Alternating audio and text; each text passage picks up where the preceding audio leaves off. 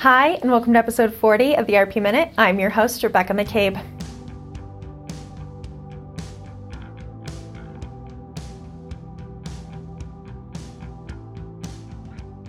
Last week, SAP announced that their annual general meeting of shareholder of SAP SE approved all proposals of the executive board and supervisory board, while also re-electing chairman of the supervisory board, Hasso Plattner.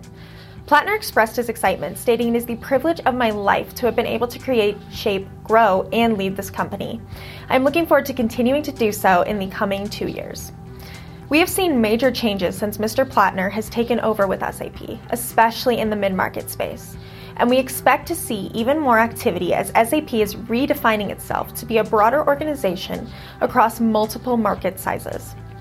In the latest chapter of the seven year partnership between Feeding America and the Tableau Foundation, Feeding America is using Salesforce's Tableau software to gather and analyze data to understand where people with food insecurity live, what they need, what they prefer, and how often they need it.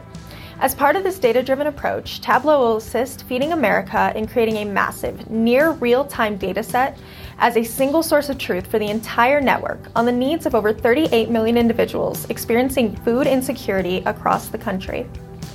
While what Tableau is offering to Feeding America is undoubtedly making an impact, we challenge more enterprise software vendors to step up and take more social responsibility, especially given their larger recurring revenue bases and free cash flow.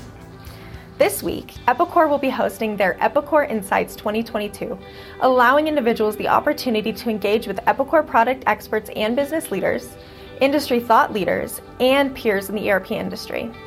Be sure to look out for content from EAG as we cover the conference, bringing you insights directly from the convention floor.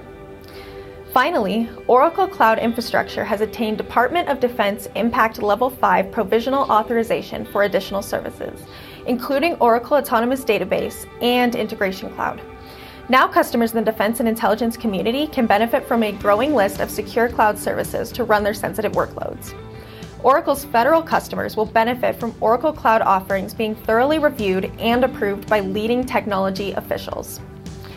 Having enterprise application vendors that have the ability to do this level of testing on their infrastructure continues to be a huge differentiator for Oracle. In a growing world of cloud ERP solutions, EAG will be hosting a definitive guide to cloud ERP deployments on June 2nd for all who would like to expand their knowledge in the ERP industry. This event will be eligible for a free CPE credit. To sign up for the event or for more information, including NASBA requirements, follow the link in this episode's show notes or visit us at erpadvisorsgroup.com slash events. Thanks for tuning into the ERP Minute. We're always looking for newsworthy material to share with our listeners, so send us breaking ERP news. Be sure to subscribe to our Apple Podcast, Spotify, and YouTube channels so you never miss an episode. We'll see you next week.